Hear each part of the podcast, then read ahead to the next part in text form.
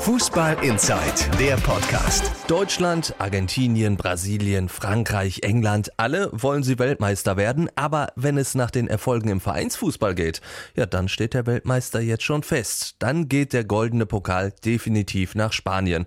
Europa League-Sieger Atletico Madrid und Champions League-Sieger Real Madrid lassen grüßen. Aber kann man diese Brücke zwischen Verein und Nationalmannschaft wirklich schlagen oder sind das zwei Paar verschiedene Schuhe? Funke Sportchef Pitt Gottschalk der guckt für uns in die Glaskugel. Zu den meistgestellten Fragen dieser Tage gehört, wer wird denn Fußball-Weltmeister? Geht Deutschland als Favorit ins Turnier? Ja, ganz mit Sicherheit. Das ist aber immer so, wenn der Titelverteidiger antritt.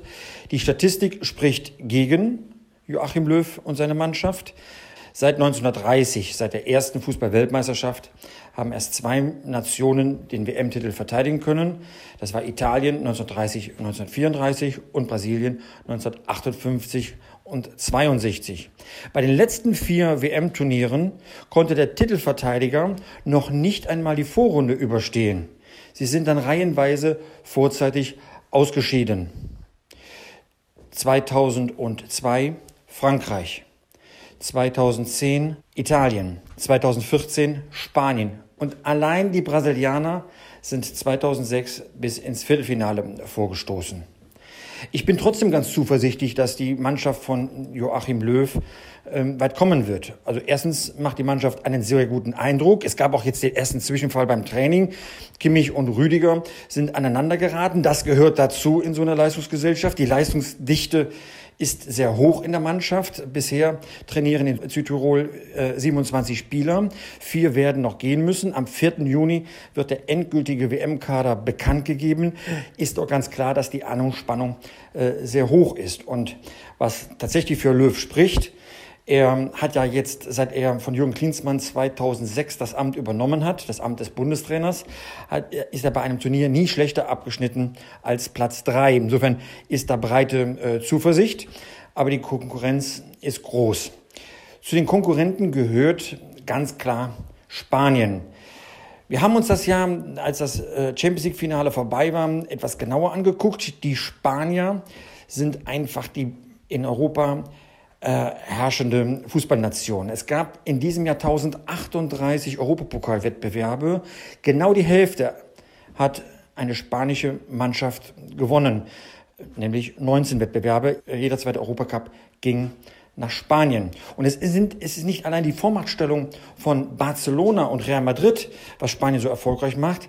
Auch Valencia, Atletico Madrid und Sevilla haben sie in die Siegerlisten eingetragen. Und das zeigt schon, dass da eine gewisse Breite ist. Jetzt kann man natürlich einbinden, naja, wie viele Spanier spielen denn in diesen Mannschaften? Ganz ehrlich, mehr Spanier in den spanischen Mannschaften als Engländer in den englischen Mannschaften.